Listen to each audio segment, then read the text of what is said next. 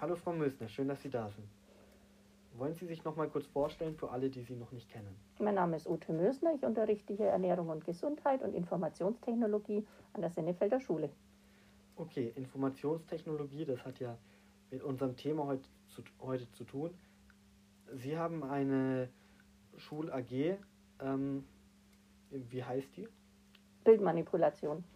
Bildmanipulation, okay. Und worum geht es da?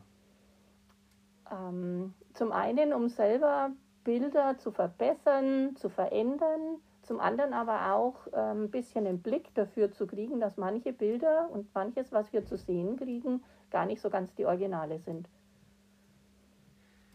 Okay, ähm, was bedeutet das? Also, wo sind so Sachen, wo wir keine originalen Bilder sehen, sondern irgendwelche gefälschten Sachen?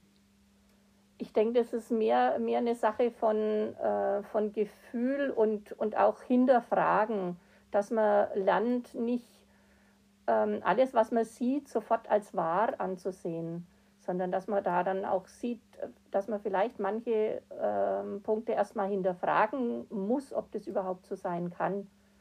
Also jetzt eher sowas wie Fake News oder sowas wie Instagram. Ähm verzerrte Körper und solche Geschichten. Beides. Okay. Ja, aber das klingt nach einer sehr spannenden Sache auf jeden Fall. Ja, im Moment sind wir am Anfang, denn im Moment geht es darum, dass wir jetzt einfach aus Bildern, die zum Beispiel im Nürnberger Zoo gemacht sind, äh, Pinguine rausschneiden und die dann in und Eisbären und die dann auf eine Eisscholle setzen.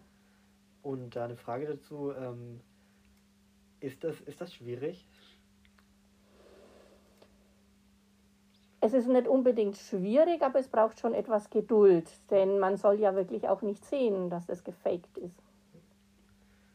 Okay, ähm, und wann ist die AG immer? Die ist immer mittwochs von 14 bis 14.45 Uhr.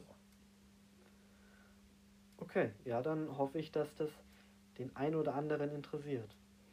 Ja, wir haben noch gut Platz. Okay, dann danke fürs Gespräch. Gerne. Danke auch.